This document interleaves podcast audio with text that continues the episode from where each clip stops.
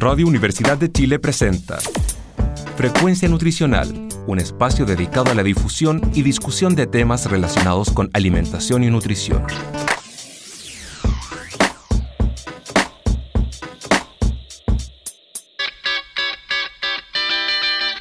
Hola a todos, todas y todes, muy buenos días. Sean bienvenidos a un nuevo programa de Frecuencia Nutricional en sintonía con tu bienestar, un programa de conversación y difusión de diversos temas de alimentación y nutrición tanto de la actualidad nacional como internacional.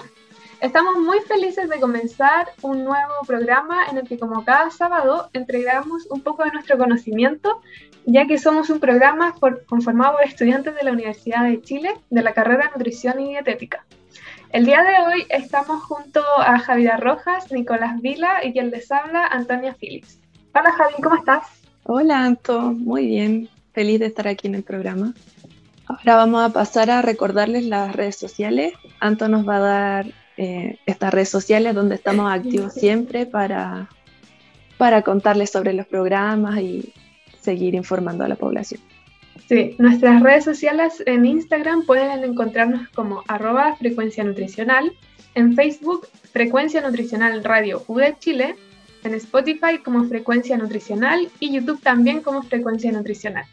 Genial, ahí pueden encontrar todos los programas que nosotros hemos hecho anteriormente y ojalá nos sigan y estén atentos a todo el contenido que estamos subiendo. Bueno, el día de hoy tenemos un programa sumamente interesante. Hace tiempo que no hablábamos de esto y es algo que está todavía actualmente, es muy importante hablarlo y conversar al respecto. El programa del día de hoy se titula ¿Qué hay que saber sobre alergia alimentaria? Para eso tenemos a una invitada sumamente experta en el tema, que es súper eh, reconocida en redes sociales. Tenemos a la nutricionista Andrea Valenzuela. Hola Andrea, ¿cómo te encuentras el día de hoy? Hola Javi, ¿bien y tú? Bien, gracias. Ella es nutricionista, em, diplomada en enfermedad celíaca y alergias y está haciendo un magíster en nutrición humana. Es ella la que nos va a acompañar el día de hoy como la experta en el tema y esperamos aprovechar todo su conocimiento y, que este programa les resulte provechoso a todos. Ya, ahora vamos a partir con las preguntas y la primera que nos gustaría hacer es ¿qué son las alergias alimentarias? Como si nos pudiera contar más sobre eso o qué alimentos pueden causar alergia. Eso es como lo primero con lo que nos gustaría partir. Bueno, las alergias alimentarias, en términos simples, para no ponernos tan técnicos y que la gente que está escuchando pueda entenderlo bien, son una forma de reacción del sistema inmune como si tuviera un error. ¿A qué me refiero con esto? Nosotros en la normalidad tenemos que, eh, al comer, digamos, toleramos los alimentos sin ningún problema y no tenemos ninguna reacción del sistema inmune porque eh, no está ese error. En las personas alérgicas, como yo, Em, tenemos ese error al momento de, comer. Y el gran problema que eh, el componente que puede generar alergia son las proteínas de los alimentos. Ahora, en todos los alimentos hay proteínas. Para poder generar células tenemos que tener proteínas. Entonces, todo alimento es potencialmente alérgeno. Todo alimento. Así si ustedes me dicen desde el cilantro hasta el pescado, sí. Eh, la papa, sí. La célula, sí todos los alimentos son potencialmente alérgenos. Entonces, eh, llegar a, diagnosticar una alergia como tal es medio complicado, por decirlo así, porque como todos los alimentos nos pueden generar alergia, cada alérgico finalmente termina siendo un mundo. Y eso también es súper importante al momento del tratamiento, que eh, nosotros tenemos que individualizarlo así, pero a otro nivel, ya no es esta típica pauta tipo ni nada por el estilo, porque en alergia eso no sirve. Cada uno va a reaccionar a un alimento totalmente distinto. Súper interesante eso que cualquier alimento puede generar la alergia. Al final eso es algo que uno piensa como hay algunos más comunes, que uno dice, ah, ya son estos los que pueden generar la alergia, pero finalmente son todos. Sí, pues de hecho en el reglamento sanitario ustedes saben que hay eh, ocho alimentos que tienen que estar como declarados en las etiquetas, ¿cierto? O ocho grupos de alimentos, si ustedes quieren que son los clásicos, la leche de vaca, la soya y el maní, que están dentro del mismo grupo porque las dos son legumbres, el pescado y sus derivados, los mariscos y sus derivados, el huevo, el trigo, frutos secos y nueces, bueno, dice nueces en verdad, pero ustedes me entienden que frutos secos, y los sulfitos. En general, eh, alergia, por ejemplo, a los sulfitos, yo no he visto hasta ahora en mi práctica como nutri alergia, entonces no es tan común. Y la que es más común es la alergia a proteína de leche de vaca. Esa es, es como la más, más clásica. Claro, eso es súper interesante. Em, también ha habido harta confusión entre dos conceptos y me gustaría preguntarte qué diferencia una alergia alimentaria a una intolerancia alimentaria. Mira, cuando uno lo ve desde como que no está muy metido en el tema, es súper fácil confundirse, porque técnicamente eh, las dos llevan a algún tipo de dieta de exclusión, ¿cierto? La intolerancia, para ponerlo en términos simples, es la falta de una enzima. La intolerancia más clásica es la a la lactosa. ¿Por qué? Por falta de enzima lactasa. Esto puede pasar muy raramente en bebés, así alimentados con leche materna, que no pueden tomar después leche materna por el exceso de lactosa que tiene la leche materna o en adultos, que es mucho más común, por una cosa netamente genética. La alergia alimentaria, por otro lado, eh, va a depender, digamos, del tipo de alergia que uno tenga para que tenga síntomas eh, de una o de otra forma. ¿A qué me refiero con esto? Hay ciertos tipos de alergia que eh, van a generar, por ejemplo, urticaria.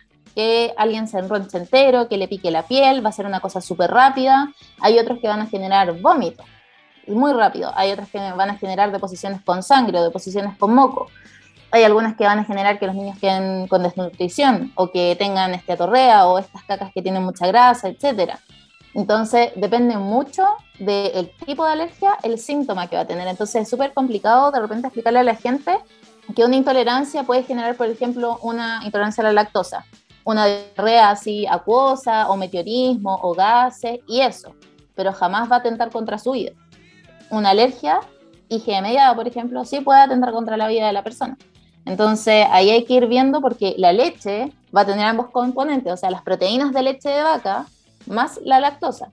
Y muchas veces a niños que son alérgicos a las proteínas de leche de vaca, les dicen, pues no, es que este bebé tiene intolerancia a la lactosa. Y uno ve los síntomas, caca con moco, caca con sangre, cacas muy líquidas, reflujo y demás. Y uno sabe que no es intolerancia a la lactosa, es un tipo de alergia que se llama proctocolitis alérgica. Entonces, ahí siempre hay que pensar en el síntoma. ¿Ya? Estas dos son muy de clínica, muy de síntomas, de, no se hace tanto diagnóstico con examen. Entonces, por eso hay que conocer bien como la fisiopatología detrás para poder saber específicamente qué es intolerancia, qué son síntomas de intolerancia y qué son síntomas de alergia. Claro, en, en ese caso, por ejemplo, una persona que es alérgica a la leche podría consumir, según yo no, pero podría consumir por ejemplo, leche sin lactosa, que en realidad sí, Ya. Porque la leche sin lactosa tiene, o sea, tiene, igual, pues tiene lactosa, pero tiene lactasa para poder eh, digerir esa lactosa. Pero las proteínas de leche de vaca están intactas, entonces le va a generar alergia. ¿Y cuál podría ser un tip para nuestras oyentes como de, saber diferenciar o uno podría hacerlo sola o siempre tiene que asesorarse por un profesional? Sí, siempre ojalá eh, que tengan o un inmunólogo, el inmunólogo es el médico que es especialista en alergia, digamos. Eh, también hay algunos gastroenterólogos que también se manejan en alergia alimentaria, eh, más de tipo gástrica, pero, o gastro, como gastrointestinales, pero la idea es que tengan un equipo médico, ya no me refiero a un equipo de 40 personas, no, sino que un médico más una nutrialergia o un nutrialergia, que yo todavía no conozco, pero alguna nutrialergia. y eh, la idea siempre es trabajar en conjunto, o sea, que el médico haga el diagnóstico, porque nosotros, ustedes saben que no podemos diagnosticar eh, nada médico, obviamente podemos hacer diagnóstico nutricional, pero no cosas médicas. Y una vez que el médico haga el diagnóstico, que ojalá no sea alergia alimentaria, sino que sea qué tipo de alergia es, etcétera, etcétera, que eso todavía no se hace en Chile, como que los médicos de repente es más fácil decir APLB que decir proctocolitis alérgica, pero en fin, de ahí es la Nutri la que lleva la dieta. Y hay como pautas internacionales de cómo se hacen las dietas, pero también es mucho de práctica, de, conocimiento y de, práctica en, tratar alergias. Entonces siempre es importante asesorarse. O sea, nosotros no podemos diagnosticarnos, eso no está bien. Independiente de que tengamos síntomas o no, siempre tenemos que asesorarnos, eso es lo más importante. Porque igual puede haber un diagnóstico erróneo. Uno puede tener esos síntomas y puede ser por otra causa y no lo sabemos, lo estamos atribuyendo a cierto alimento y puede que no sea cierto. Exacto. Eso es súper importante. Ahora nos gustaría pasar a la otra pregunta que también va ligada a, a, lo que estábamos hablando y ahora le doy el pase a Nico para que haga la pregunta. Es decir, que eh, nos mencionaste ya varios síntomas comunes que tú dices que era el vómito, la urticaria, los distintos tipos de diarrea, pero ¿qué otros como síntomas quizás no tan comunes o que acá no son tan comunes porque, por ejemplo, a mí el que más me suena, que sale hasta en los monos, en las películas, el típico alergia a la crema de maní que se inflama uno. ¿Qué otro podría haber así? Mira, ahí les voy a hacer como una, un pincelazo así, breve, pero de todos los tipos de alergia para que me entiendan. Ya, existen tres tipos de alergia. El primero, IgE mediado, segundo, no IgE mediado y tercero, mixto.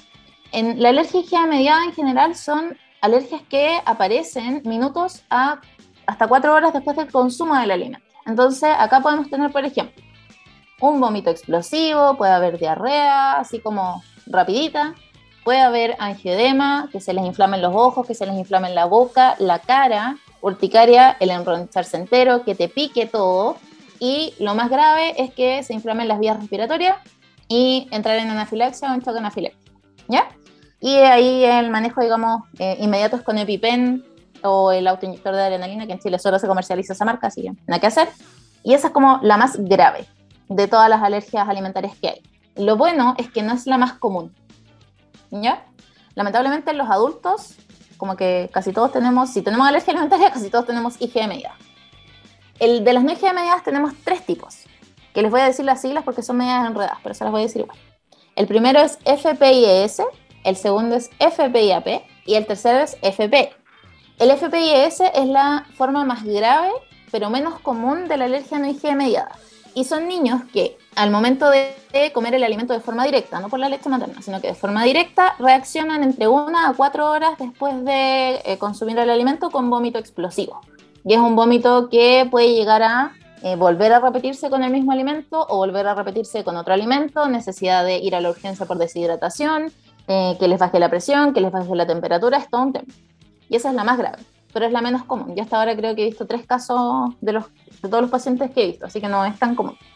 La segunda, que eh, tampoco es tan común y que al menos yo no he visto nunca, es la FPE o la enteropatía por proteína alimentaria.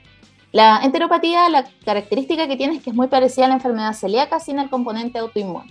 ¿Qué quiere decir esto? Que genera lo mismo que la enfermedad celíaca, la, eh, que se aplanen las vellosidades en el intestino delgado y que no haya una correcta absorción de nutrientes. Por ende, ¿qué va a pasar? El niño o la niña va a tener Probablemente una desnutrición, puede haber esteatorrea, puede haber diarreas líquidas, etcétera, etcétera, porque no se absorben los nutrientes como tal. Pero no es tan común. Y se confunde mucho con la enfermedad celíaca, por eso yo también encuentro que no es tan común, porque puede estar subdiagnosticada netamente porque se confunde. Y la más común, que es la que yo ya les conté, es la proctocolitis alérgica o la FPIAP. Que los síntomas clásicos son un niño o una niña que está completamente sano, pero que tiene caca con sangre, caca con moco, caca líquida, reflujo, puede haber hipo y distensión abdominal, etcétera, etcétera. En esa alergia sí vale la dieta en la mamá. Como que ahí no siempre es eh, cuando el bebé come de forma directa. Ahí sí vale la dieta de la mamá. Y la tercera forma de alergia, que son las alergias tipo mixtas, son todas las patologías que tienen que ver con los eosinófilos.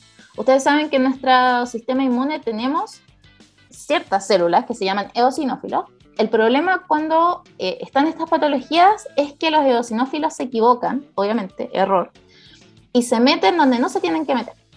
Nosotros, nuestro tracto gastrointestinal, ustedes saben que tiene una capa serosa, mucosa, muscular, toda la cosa, no lo dije en orden, no importa, pero ustedes me entienden. La cosa es que los eosinófilos se meten adentro de esas capas y si se meten adentro de esas capas, ¿qué generan? Inflamación y si generan inflamación, empiezan a llamar a un montón de otras células porque están generando inflamación. Esa inflamación va, si es crónica, va a terminar en fibrosis y la gente termina de repente con partes del eh, tracto gastrointestinal con fibrosis y el tracto gastrointestinal necesita moverse. Entonces, no es una patología fácil de diagnosticar. En este tipo de personas no se diagnostica tanto con un síntoma como tal, pero sí son personas, por ejemplo, que tienen, eh, que pueden tener eosinofilia, o sea, los eosinófilos altos en el hemograma, casi en un 80% casi todos lo tienen. Y lo otro es que empiezan a hacer conductas compensatorias al comer. Por ejemplo, empiezan a masticar mucho la comida, empiezan a tomar mucha agua para poder pasar la comida, porque obviamente si uno tiene, por ejemplo, una estenosis acá en el esófago por la fibrosis, por los eosinófilos, va a necesitar mucho más tiempo para poder pasar por esa estenosis, porque no va a poder eh, pasar la comida, digamos, por el espacio, porque se va a ir achicando, achicando, achicando puede haber hasta impactación alimentaria, o sea que la comida quede pegada en el esófago a nivel del esternón. Así que esa es súper complicada. De las alergias creo que es también muy, muy complicado el manejo porque son pacientes que tienen que pasar por muchas biopsias, muchas eh, endoscopía, mucha colonoscopía se afecta al colon, entonces es bien, bien difícil. Pero una vez que se diagnostica, se hace la dieta de exclusión como tal, hasta que se descubran los alergenos y se hace la dieta de exclusión y listo. O sea, ya esas alergias no, al menos en adultos, no son tan superables, por decirlo así. Igual las IgE, como que no se superan tanto. En los niños sí, es más fácil. Súper interesante lo que mencionaba y súper importante. Para nuestros oyentes esto es sumamente importante que sea diagnosticada, que se hagan los procedimientos correctos, que sepamos a qué alimento tiene la alergia o qué está causando, qué síntomas puede causar. Eso es súper importante y por eso, como mencionábamos antes, siempre asesorarse, siempre tratar de tener como un equipo para que los pueda ayudar en este proceso porque Igual puede sonar quizás un poco extraño todos estos términos que estábamos mencionando o asustarse, pero por eso es súper importante que, nos asesoremos. Hay profesionales para acompañarlos. La misma invitada del día de hoy es una que una persona que acompaña mucho a estas personas, que educa, que le está dando ahí como el apoyo para que que puedan llevar este, este proceso, porque igual puede ser difícil, me imagino. No sé si nos puedes contar un poco más cómo has tenido la experiencia con ciertos pacientes, si les cuesta más, les cuesta menos. Sí, mira, la, mm, o sea, yo empecé en todo esto porque a mí me diagnosticaron alergia alimentaria con 27 años, yo tengo ahora 31. Entonces, a mis 27 años, no había mucha información de alergia. De hecho, yo pasé como por cuatro inmunólogos y me quedé con la última porque fue la que más me convenció pero las demás, algunas me trataban de loca, de que era ataque de pánico, de que esto, de que esto otro, y yo no podía respirar cuando comía ciertas cosas, entonces no era como chistoso, no era agradable llegar a un médico que ni siquiera te apoya, ¿cachai? Entonces, en ese sentido, yo trato de ser lo más eh, apañadora con mis usuarios y con la gente que me sigue, porque sé lo difícil que es que tú veas un síntoma y que lo veas, o sea, las mamás abren de repente los pañales y hay sangre en el pañal y las tratan como si fuera de loca. Y uno dice, estáis viéndola. O sea, no, no es una cosa, no es un invento. Tú no le puedes inventar síntomas a un bebé. Tú no puedes inventar que está, no sé, teniendo 20 reflujos diarios, que está todo el rato tragando, tragando, tragando, tragando, porque se le sube y se sube y se sube. O sea, eso no se inventa. Entonces, eh, como que toda esta em, situación del apoyo de los pacientes alérgicos partió por eso, por una cosa de que yo no tuve ese apoyo. Y yo no quería que la gente pasara por eso. Entonces, netamente como por una cosa más de empatía con la otra persona. Y porque yo también vivo con una dieta de exclusión y sé lo que significa no poder comer de todo y sé lo que significa que te digan que soy alaraca, que un poquito no hace nada, que eh, no, es que soy muy cuática, pero cómo le va a pasar, pero no, es que démosle nomás. Y así. Y eso es mucho más complicado cuando uno eh, tiene un bebé alérgico porque no podéis controlar todo lo que se lleva a la boca. O sea, es un bebé, tampoco lo podéis meter en una burbuja.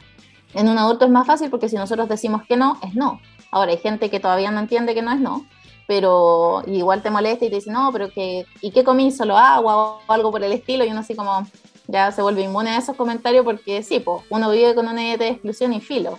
Yo prefiero que me lo digan a mí a que se lo digan a un paciente, que quizás está súper sobrepasado con la dieta de exclusión, a mí ya me vale, o sea, es como, ah, ya, qué simpático, listo. Pero esa es la idea, o sea, eh, lo que decía la Javi recién, es súper importante, el acompañamiento de verdad es importante y el acompañamiento a nivel nutricional es importante, o sea, no es como, mm, eh, porque obvio, ustedes son estudiantes de nutrición, yo soy Nutri, no es llegar y, y decir, es que tiene que haber una nutricionista porque sí, o sea, partamos por la base de que la patología se llama alergia alimentaria. O sea, ¿quién más que nosotros para poder apoyar a un paciente en una dieta de exclusión de alimentos. O sea, no es una cosa tan loca. Entonces, de repente falta un poco también ese, em, como ese conocimiento a nivel de población de que la nutricionista no es solo para bajar de peso, la nutricionista es un apoyo fundamental en la vida de una persona que vive con una dieta de exclusión. Puede ser una persona con diabetes, una persona con patologías renales o patologías hepáticas y también necesita una nutrición claro, no es que nosotros en este programa queramos como promocionar nuestro servicio, no, es porque es súper importante, como decía Andrea, es súper importante, nosotros podemos ayudarlo, estamos estudiando para eso, tenemos los conocimientos, nos estamos informando y actualizando constantemente y todo con el fin de poder ayudarlos, acompañarlos en el proceso. No es que nosotros queramos em, quitarle el trabajo a otros, es nuestro trabajo, es algo que podemos hacer nosotros. Entonces es súper importante que nos acompañemos en, este proceso. Por eso le damos las gracias a Andrea por, acompañarnos a nosotros en este programa y educar respecto a las alergias. No sé si nos gustaría, o sea, no sé si te gustaría contarnos algún caso eh, reciente en el que, estén que estés trabajando sobre alergia, cómo lo estás manejando, qué, qué preguntas tienen inicialmente los pacientes. Mira, las preguntas más clásicas, porque yo antiguamente en Instagram hacía una cosa que se llamaba jueves de preguntas, ahora no lo hago porque no me da el tiempo con la tesis, créeme, la tesis no me, no me da vida. Pero mm, eh, antiguamente cuando tenía un poquito más de tiempo y estaba recién estudiando el magíster, hacía este jueves de preguntas y las preguntas más clásicas eran, eh, por ejemplo, el hierro, la suplementación de hierro en un niño eh, menor de un año. Lamentablemente el hierro es como que estuviera muy mal mirado, como que la suplementación no se tiene que hacer, o que la alimentación lo cubre, o que da lo mismo, o que no pasa nada, y después nos llegan a nosotras y nosotras, yo, otras colegas, no sé, niños con unas ferritinas, pero del terror, o sea, una deficiencia de hierro anémica que se pudo haber eh, como suplementado desde mucho antes y no se hace porque no se le toma el peso al nutriente, o sea, con suerte suplementan de repente con vitamina D y para de contar. Y con la dieta de exclusión es súper importante saber de suplementación, o sea, si le sacan, por ejemplo, los pescados y los mariscos, que también vuelan de primera por ser los ocho grandes alérgenos, eh, les dicen, pues, no, ¿cómo saca pescado y marisco y la alimentación lo cubre? No, pues, no lo cubre toda la alimentación, o sea, ¿de dónde vaya a sacar omega 3? Las proteínas, ¿qué proteínas está comiendo? O sea, hay que revisar esa alimentación antes de decir, ya saco todo y, y la alimentación lo cubre. No, pues. Y eso es muy común que pase, o sea, muy, muy común. Lo máximo que suplementan cuando le sacan leche y soya a las mamás es calcio y vitamina D. Y es como ya, al menos suplementan con calcio y vitamina D al menos eso. Pero el hierro yo creo que es lo, más, lo que más vuela de primera, así como no, es que le dio reacción el hierro. Y uno dice, pero ¿realmente le dio reacción? Veamos, probemos con otro, porque uno es nutrivo, entonces uno ahí está hinchando por sus nutrientes. Y las otras preguntas clásicas es los síntomas, o sea, es como, no, que si mi hijo tuvo un punto de sangre es reacción, o si mi hijo tuvo un moco es reacción, o si tuvo una diarrea pero ya no le pasó nada más es reacción, y empiezan a salir estos conceptos de reacción, de adaptación, de niños que reaccionan a los dos días, a los tres días de comer el alimento, niños que reaccionan a los cinco, seis días. Imagínense lo que es incorporar alimento de la alimentación complementaria de un niño que reacciona a los siete días, o sea, hay que probar ocho días cada alimento. Entonces, lo que ustedes ven así como en el CESFAM o en la consulta del quinto mes, es como, no, arme una papilla o quizás en Baby Led Winning, arme un plato con cinco eh, alimentos distintos, en alergia eso no se puede hacer. Entonces, todo un proceso, sobre todo, no solo para mamás primerizas y papás primerizos, sino que para los que ya vivieron con un hijo que no tiene alergia, es aprender todo de nuevo y es todo tres veces más lento. Todos los alimentos se incorporan de a uno, los suplementos se incorporan de a uno. Eh, si lo vacunan, no pueden incorporar alimentos nuevos. Si vacunan a la mamá, no pueden incorporar alimentos nuevos. Porque todo puede generar reacción. Claro, eso que mencionábamos es súper importante y por eso siempre hay que asesorarse. Vamos a ser súper repetitivos en esto. Siempre asesorarse, siempre tener un profesional que acompañe, porque son los profesionales los que pueden educar, los que pueden decirte realmente lo que puede pasar, lo que no puede pasar, qué tienes que hacer, qué no puedes hacer. Eso es súper importante. Claro, siempre ayudando y dentro de la medida que se pueda de tu situación.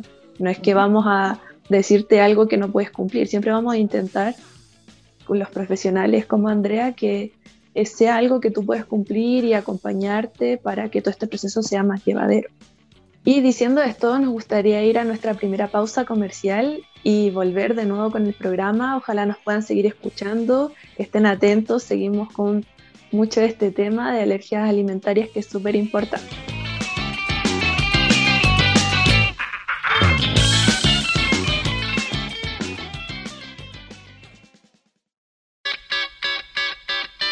Estamos de vuelta con el programa sobre alergias alimentarias. Estuvimos hablando con Andrea Valenzuela, la invitada que nos acompaña el día de hoy, que es nutricionista diplomada en, esta, en este tema y nos estaba comentando lo importante que es el, el diagnóstico real de la alergia, no hacer un diagnóstico subjetivo, no decir porque tengo los síntomas, tengo necesariamente alergia. Eso es súper importante, el diagnóstico, asesorarse, también es súper importante saber que todos los alimentos, como mencionaba Andrea, pueden causar alergia. Eh, no es solo que exista la leche, el maní, los más comunes, también hay otros, cualquiera puede causar. Y todas las personas somos distintas, individualizarnos, decir como bueno, no existe alguien que tenga alergia al cilantro, puede ser que yo sí, puede ser que yo tenga esa alergia, puede ser que otras personas no la tengan, pero puede ser que yo sí, entonces es importante asesorarse, tratarse y, estar pendiente de estos síntomas y no minimizar eh, el tema, no pensar que, que es algo eh, que puede pasar todos los días, no, es algo que debemos ver, que debemos tratar porque puede afectar nuestra calidad de vida. Eso es súper importante. Y ahora vamos a volver con la siguiente pregunta para Andrea, que es, ¿cómo se hace el diagnóstico de alergia alimentaria aquí en Chile? El diagnóstico de alergia alimentaria, bueno, ustedes saben que hay una guía del de, eh, Ministerio de Salud de APLB que es del 2012. Lamentablemente esa guía ya se quedó desactualizada porque hay información nueva de acuerdo a cada tipo de alergia. Entonces, en general, dependiendo del tipo de alergia, se va a hacer el diagnóstico eh, el médico especialista, sea inmunólogo o sea gastro. En general, los inmunos son los que deberían diagnosticar alergia alimentaria, en así como básico, porque es su, su forma y su especialidad. Si es, por ejemplo, eh, o sea, si están pensando que hay un examen que diagnostique alergia, eso sáquense lo de la cabeza porque no existe tal cosa. ¿ya? Los exámenes que hay asociados a alergia alimentaria no necesariamente van a ser un diagnóstico. Obviamente, si nosotros tenemos, por ejemplo, un bebé o un adulto que, hace, que se hace un prick test y el prick test le sale una roncha de, no sé, 15 milímetros, claro, es como para sospechar que quizá ese alimento, si ha tenido síntomas y se asocia a esta roncha, quizás sí es alérgico. Pero si es una ronchita mínima, esos exámenes lo único que dicen es que la persona está sensibilizada al alimento y uno puede vivir su vida sensibilizado a un alimento sin generar reacción alérgica. Entonces es súper complicado porque es como estar jugando a ciegas con el diagnóstico. Ahora, para proctocolitis alérgica, que es la más clásica, que es esta de la caca con sangre, caca con moco que tienen las guaguitas en general, que es la más común, el diagnóstico se hace con la dieta de exclusión. En la guía del MinSal sale que hay que hacer una dieta de exclusión de leche y soya de dos a cuatro semanas, pero en realidad eso ya no se hace. Y no se hace para no hacer una dieta tan restrictiva a la mamá. La UAO sacó un paper de, como un protocolo de dieta de exclusión para proctocolitis el año 2020. La UAO es la Organización Mundial de Alergia. Y dicen que hay que sacar la leche de vaca, por ejemplo, dos semanas, ver qué pasa. Si no hay mejoría, se saca la soya dos semanas, se ve qué pasa. Y el tercer alimento se saca el huevo es la única guía que hay hasta ahora para proctocolitis y tenemos solamente esos tres alimentos. Las restricciones que se hagan después va a depender mucho de la expertise que tenga el profesional que está al frente de ese paciente para poder sacar eh, cosas que sean como con base y no porque sí. Otra cosa que se recomienda mucho para poder hacer el diagnóstico es no sacar todas las cosas de golpe. ¿A qué me refiero? de repente pasa mucho que es como, no, es que el niño está muy inestable, entonces le voy a sacar los ocho alergenos de golpe. ¿Cómo vayas a saber qué alergeno fue si sacaste todo de golpe? Automáticamente queda invalidado todo lo que puedas hacer porque sacaste los como ocho estímulos que estabas teniendo y si era uno de esos, claro, el niño va a estar controlado, pero cuando los incorporemos de nuevo vamos a tener que hacerlo de a uno por vez. Y eso también se recomienda para cuando se sacan las cosas, de a una por vez, porque si no, de verdad las mamás quedan a veces con unas dietas del terror súper, súper desnutrida y me refiero a desnutrición no que bajen de peso necesariamente, sino que desnutrición de micronutrientes, eh, porque nadie la suplementa, hacen estas restricciones porque empiezan a desesperarse, porque el bebé no mejora, porque no están bien asesoradas, que es lo que decía recién la Javi, que es lo muy, muy importante, el asesoramiento. Y em, eso, las patologías eosinofílicas se diagnostican con endoscopía y biopsia o con colonoscopía y biopsia, de acuerdo al lado de que estén afectando y pueden haber otros exámenes que apoyen, así como de repente exámenes de imágenes, ecografías o ecotomografías y qué sé yo, pero tienen que estar siempre revisadas por el médico especialista que pidió esos exámenes, porque no es llegar y eh, interpretar una ecografía, porque nosotros no, no estamos para eso. Hay médicos, digamos, en el equipo para poder hacer eso, y nosotros lo que sí tenemos que saber bien es cómo se hace la dieta de exclusión al momento del diagnóstico. ¿ya? Pero el diagnóstico como tal es eso, es netamente evaluar al paciente según los síntomas que tiene y ahí tomar decisiones de si se hacen o no se hacen exámenes y todo lo demás. Claro, volvemos, volvemos al tema de que siempre tiene que estar asesorado, que es súper importante que se asesore y que se siga estos síntomas, o sea, si son constantes es importante ver por qué están sucediendo. Entonces, más allá de si, si hay un examen así tal cual para hacer diagnóstico, es importante lo que decía Andrea del profesional, que siga constancia, que evalúe los síntomas. Si sientes eh, en tu casa, las que nos están oyendo, si sienten que el profesional en verdad está dejando de lado, está omitiendo tus síntomas, cámbiate, busca otro. Es súper importante que atienda tus necesidades, que, que se preocupe de tu salud, que se preocupe de todo lo que te está pasando, no solamente si tienes vómito o diarrea, sino que todo lo que te está pasando. Y ahí Andrea es como, he sabido por Instagram que es súper apañadora con sus pacientes y no es por promocionarla, pero es súper importante que busquen profesionales que sí hagan esto, que, te apoyen, que, te acompañen y que te entiendan o que intenten entenderte. Ahora vamos con la otra pregunta. Antonia, no sé si nos quieres decir la pregunta, por favor. Eh, sí, ya vimos que la alergia alimentaria, eh, un tratamiento podría ser la dieta, pero aparte de la dieta, ¿hay otros tratamientos que pueden seguir las personas que están diagnosticadas con la alergia alimentaria? Técnicamente no. La única, el único tratamiento que hay para alergia alimentaria es la dieta de exclusión del, del o los alergenos que te causan alergia.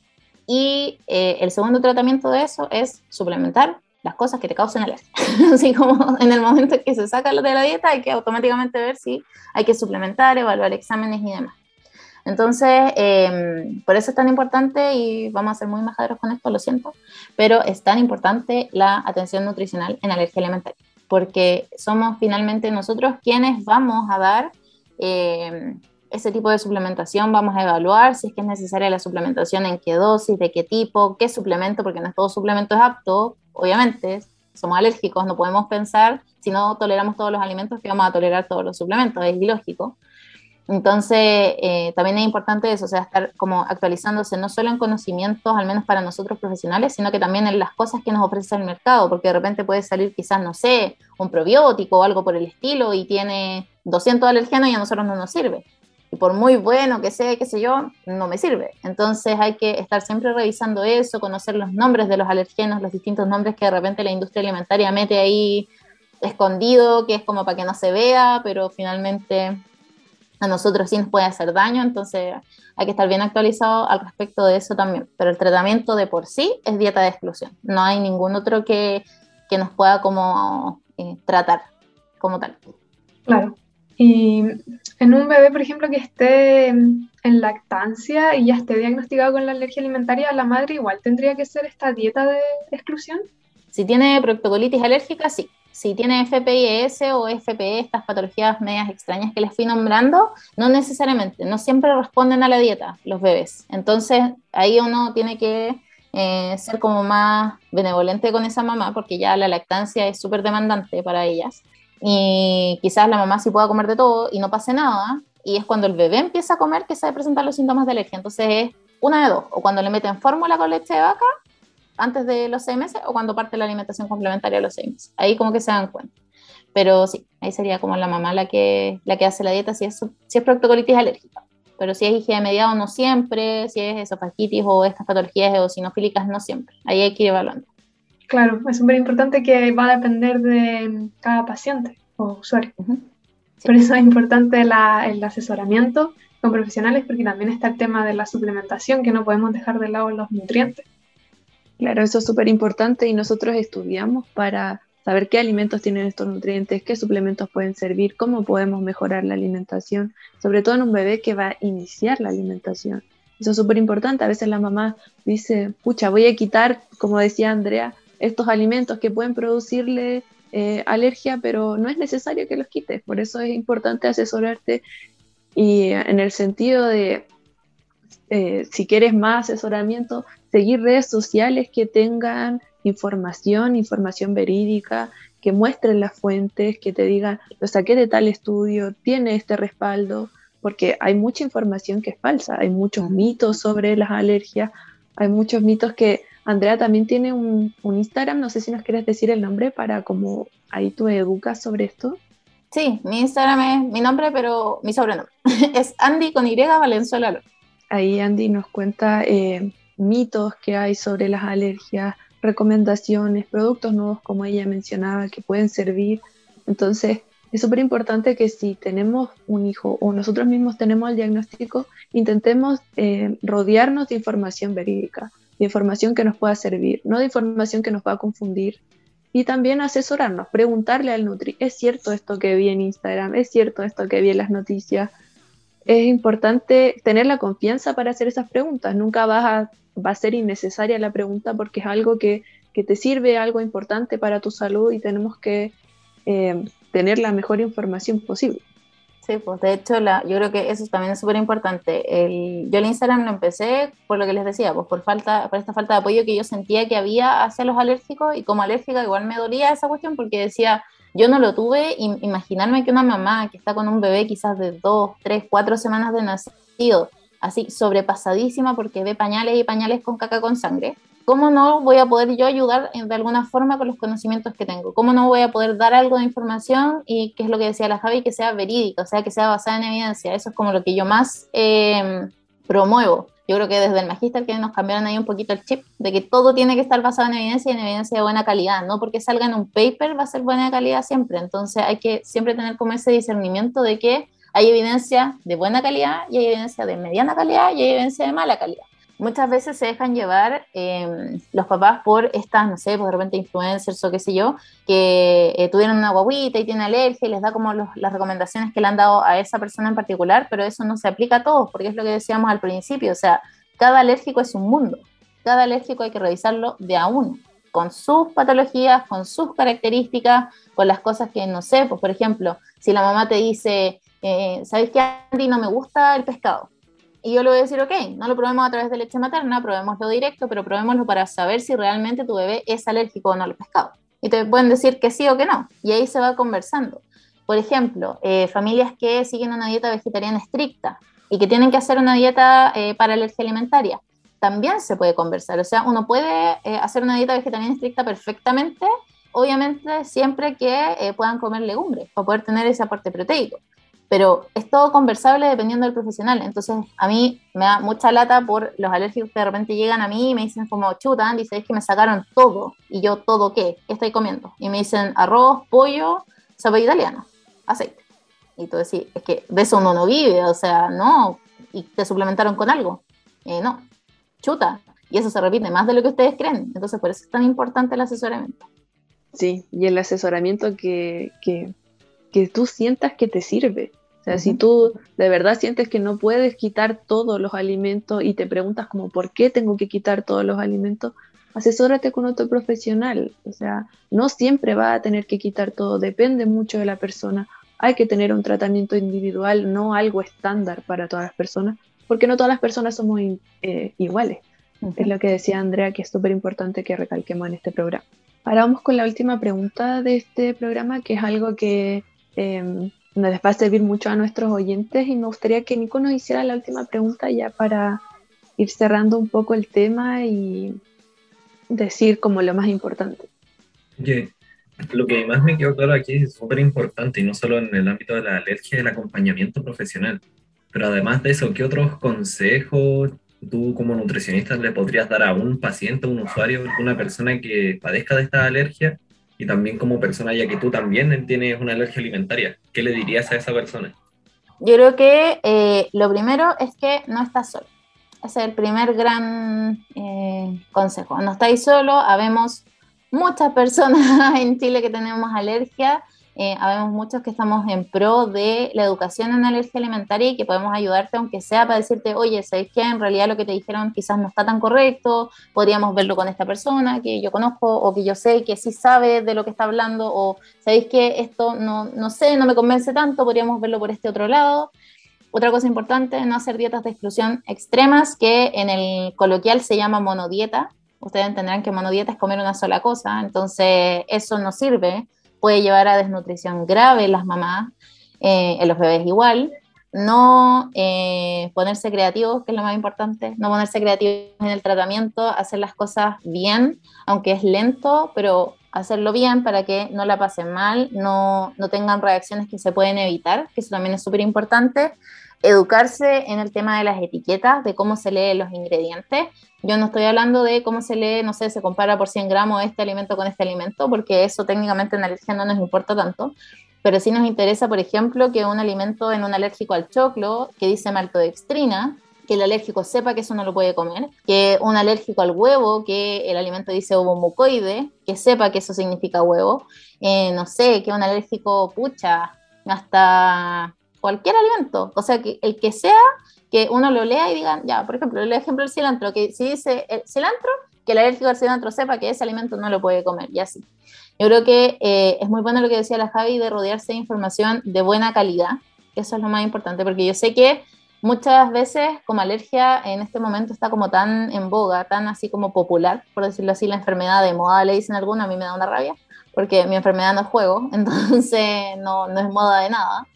Pero mm, eh, es tan, tan común ahora que un bebé pueda nacer con proctocolitis alérgica que de repente eh, la gente puede eh, hacer estos comentarios como para decir su experiencia y su experiencia no siempre es extrapolable a otros alérgicos. O sea, por ejemplo, lo que me pase a mí o la dieta que siga yo no le va a servir a otro alérgico al huevo. Porque puede ser que solo sea alérgico al huevo y yo soy alérgico al huevo y a un montón de otras cosas más. Entonces, siempre eh, el consejo, además de eso, no se pongan creativos, estudien, lean, busquen, pregunten es lo que decía también la Javi recién, no hay preguntas tontas, en alergia menos, porque no tienen por qué saber. Es una patología que de verdad no tienen por qué saber. Entonces es mejor empezar a educarse de a poquito y si hay cosas que no entienden, preguntar. Muy buenos consejos, súper valiosos. Yo me quedo con esta parte de leer la etiqueta. Esto es súper importante porque hay em, los mismos eh, alimentos que pueden estar generando la alergia, pueden estar escritos de otra manera. Los mismos compuestos pueden estar escritos de otra manera y eso es súper importante porque, como decía la Andrea, no tienen por qué saberlo, pero pueden preguntarlo, pueden buscarlo. Hay, hay mucha información, hay mucha información que es verídica, hay mucha información que les puede servir y en base a eso tienen que ir buscando, tienen que...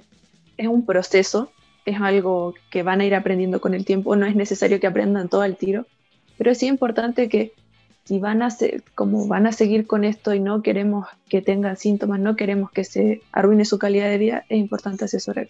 Si quisieras agregar algo más, Andrea, quizás contarnos em, algún caso o algún ejemplo para que quede más claro a la población. Así como algún ejemplo de, a ver, ¿qué puede ser? Yo creo que de proctogolitis es lo más fácil. En general, por ejemplo, si eh, hay estudiantes de nutrición o nutris que estén escuchando, si les llega algún paciente alguna vez que les dice que es APLB, solamente APLB y tiene una caca con sangre, moco y demás, automáticamente piensen en proctogolitis alérgica, ¿ya? Y acuérdense que la APLB no es a una proteína de la leche de vaca, es a las proteínas de leche de vaca. ¿Por qué se los digo? Pasa mucho, y esto es como anécdota para que lo tengan ahí en el tintero y se les quede en la cabeza, que les dicen eh, que hay que hacer una dieta de exclusión de leche y caseína.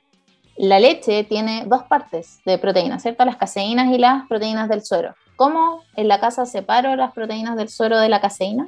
O sea, un alérgico a la leche podría comer proteínas del suero? No. Y esa indicación está mal dada y es una indicación que es arcaica. Entonces, si les dicen de repente, no, es que tienes que hacer eh, dieta de exclusión de leche y caseína, tampoco es correcto. Es leche, proteínas de leche de vaca. O sea, todas las proteínas de leche de vaca que estén en la leche, en el yogur, en los derivados de la leche, queso, quesillo, queso fresco, leche cultivada, todo. Todo eso hay que eliminarlo de esa, de esa dieta y obviamente las alergias a proteínas de leche de vaca pueden ser de todos los tipos que ya les nombré, o sea, puede ser IgE media, puede ser no IgE, puede ser eh, mixta y no siempre va a tener síntomas de caca con sangre. Por eso es súper importante que se, la población, digamos, entienda que el diagnóstico no es APLB como tal. El diagnóstico es el síndrome de alergia por proteínas de leche de vaca. Claro, eso es súper importante porque a veces uno se queda con, con, lo que le dicen y no investiga más, no sabe más y uno dice, pucha, por algo me lo dijo un profesional. Igual es importante que nosotros siempre cuestionemos. Está bien, nosotros estudiamos, los profesionales estudian, pero hay información nueva, hay, hay nuevas cosas que van saliendo, hay cosas que se desmienten, hay cosas que se confirman. Entonces, súper importante eso. Está bien, nosotros estudiamos y tenemos que confiar en los profesionales, pero también podemos tener la duda, también podemos buscar más información más allá de lo que nos dicen. Entonces, por eso es importante buscar información verídica, como mencionábamos anteriormente. Es súper importante asesorarse, sentir que el profesional te está entendiendo, te está acompañando, está contando, te está explicando todo. Porque a veces los profesionales cometen el error que por tiempo te, te dicen como todo más acotado, no te explican por qué, no te explican qué es. Entonces, si tú te quedas con las dudas, pregunta, pregunta. No, no hay preguntas tontas, tienes que saberlo. Es algo que te está pasando a ti, es algo que te puede afectar y, y no queremos eso. Queremos que tengas una buena vida, que esto sea llevadero, no, no vas a tener que excluir todo, todo es individual, todos somos distintos. Entonces, algo que, que queremos reforzar, puede ser que el programa fue quizás no enfocado a la alergia más común, fue enfocado a las alergias en general, pero porque queremos que te quedes con eso de que todos somos distintos, todas las alergias son distintas, todos los alimentos pueden generar alergia. Entonces, es súper importante que, te asesores, que sepas bien y, que te sientas eh, feliz de llevar el proceso. O sea, está bien, es una enfermedad, pero no por eso va a afectar tu vida. Entonces ahí, eh, Andrea, nos sirvió mucho tus comentarios, tu, acompañamiento en este programa. Eh, esperamos que nuestros oyentes puedan eh, utilizar estos conocimientos y, asesorarse, buscar más información. Si algo te llama la atención de lo que mencionamos, búscalo, pregunta, nos pueden preguntar en nuestras mismas redes sociales.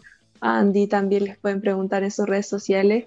Y me gustaría saber si alguno de mis compañeros quiere mencionar algo más para ya ir cerrando el programa, algo con lo que se quedaron. A mí me gustaría destacar el tema de la educación, porque el entender qué es lo que uno está pasando eh, sirve harto para la adherencia también al tratamiento, para seguir las, las dietas, que igual es súper difícil llevar una dieta restrictiva, entonces el acompañamiento igual es súper importante y el entender por qué. También la ay, se me pone la pero el consentis, ¿cómo se dice, Javier? Concientizar. Eso.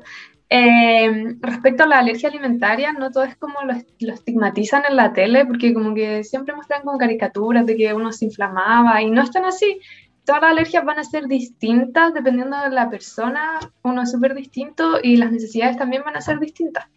Nico, ¿algo que agregar? Así una última pregunta cortita, que a mí me quedó la duda si como las alergias alimentarias son algo hereditario, genético, o es solo al azar, así mala suerte me tocó. Okay. Eh, es muy buena tu pregunta. Eh, Técnicamente sí, pues, tienen un componente genético súper pesado. Em, la genética siempre va a pesar más, lamentablemente, en alergia. Puede que eh, te tocó a los seis meses, puede ser que te tocó a los cuatro meses, puede ser que te tocó a los 27 años, a los 30, a los 40, y lamentablemente em, ahora están apareciendo muchas más alergias en gente como de mi edad. No sé por qué. Todavía no se sabe por qué. No se sabe si es por la comida que hubo cuando nosotros éramos más chicas o chicos, o porque eh, la teoría de la higiene, digamos, de que vivimos en un mundo mucho más higiénico, menos expuesto a alergenos, menos expuesto a microbios, menos expuesto a todo. Y eso igual puede generar que eh, haya más riesgo de alergia, que tenemos una microbiota quizás que no es la ideal, también puede generar más riesgo de alergia porque la microbiota genera una barrera en el intestino para que eh, la célula dendrítica, digamos, no saque su bracito, pesque el alergeno y lo meta para adentro. Entonces, esa barrera también no está en, su óptimo, en sus óptimas condiciones por el consumo ultraprocesado, por el consumo de alimentos que quizás no son lo más saludables. Y es todo un tema, o sea, hay muchas teorías de por qué eh, eh, aparece la alergia. Existe esta teoría de la, de la marcha atópica, que hay niños que parten con alergia alimentaria, después terminan con rinitis o asma cuando son más grandes, o al revés uno parte quizás con dermatitis, rinitis y después de grande termina alérgico alimentario. Y eso yo lo he visto para los dos lados. O sea, habemos, pucha, de las nutris que atendemos alergia, de las que yo siempre recomiendo, somos como 5 o 6. Y de esas 5 o 6, 4 somos alérgicas de adulta. Bueno, 3 de adulta, una de niña que le quedaron sus alergias ahora en la adultez. Una es mamá de un eh, pequeño que es alérgico y la otra es mamá de una niñita que es alérgica. Entonces, como que nos dedicamos a esto por lo mismo, porque nos tocó a nosotros. Entonces, por eso empezamos a especializarnos en lo mismo. Muy buena la pregunta del Nico, no habíamos mencionado eso, pero es súper importante eh, que se sepa que, que, veamos qué podemos hacer al respecto, que nos asesoremos. Y, y, bueno, ya para ir cerrando el programa, de quizás decir un último consejo, Andrea, como para las personas, unas últimas palabras. Que cualquier duda que tengan, me manden un mensaje por Instagram, yo contesto todo. Tengo muy buena voluntad en eso porque sé lo que significa el camino de eh, vivir con una alergia alimentaria. Sé que de repente es súper eh, estresante, que eh, ustedes, punto uno, si están dando leche materna o fórmula, van a estar durmiendo más o menos. Entonces ya van a estar con privación del sueño, además alergia, o sea, el nivel de estrés, de colapso, de dudas, de miedo que puedan tener es súper grande. Entonces, si necesitan ayuda, búsquenla. O sea, pregunten, busquen a los profesionales. Si no saben, pregúntenme. Yo no tengo ningún problema en recomendarles a alguien, porque mm, finalmente estamos para eso, o sea, para poder ayudarlos y estar ahí para ustedes. Eh, a nosotros no nos interesa aquí hacernos famosos y, ay, sí, la Nutri, que vea alergia y que sea, no, sino que es para poder que su calidad de vida sea mejor, que es lo que dijo la Javi todo el rato, que, que vivan de una mejor forma a pesar de que no podemos comer de todo. Claro, eso es súper importante. Gracias por tus últimas palabras y queremos invitar a nuestros oyentes a que se informen sobre el tema, independiente si tienen o no la alergia. Es súper importante siempre estar informado, siempre conocer cosas nuevas. Podemos tener un familiar y podemos comentarle, oye, escuchamos tal programa y aquí dijeron esto, asesórate, hay ciertas nutri. Entonces siempre puede servir la información. Y también si ustedes tienen alguna idea de otro tema, coméntenlo en nuestras redes sociales cuéntenos qué opinan, déjenos sus comentarios sobre este programa, qué les gustaría saber. Podemos invitar a Andrea nuevamente a otro programa a conversar quizás de una alergia en específico o de otra cosa. Ella está súper dispuesta, como dijo, y siempre está contestando en su red social. Así que nosotros les vamos a dejar eh, su perfil y vamos a compartir este programa, vamos a hacer un resumen. Así que esperamos que les haya gustado. No sé si los chiquillos o Andrea quieren mandar algún saludo ya para ir terminando. ¿Puedo mandar un saludo? Por supuesto. ya. Miren, les voy a contar así una primicia, mini primicia. Eh, con dos colegas nosotras escribimos un libro de nutrición y alimentación en el eh, menor de un año y en ese libro hay un capítulo de alergias que lo escribí yo.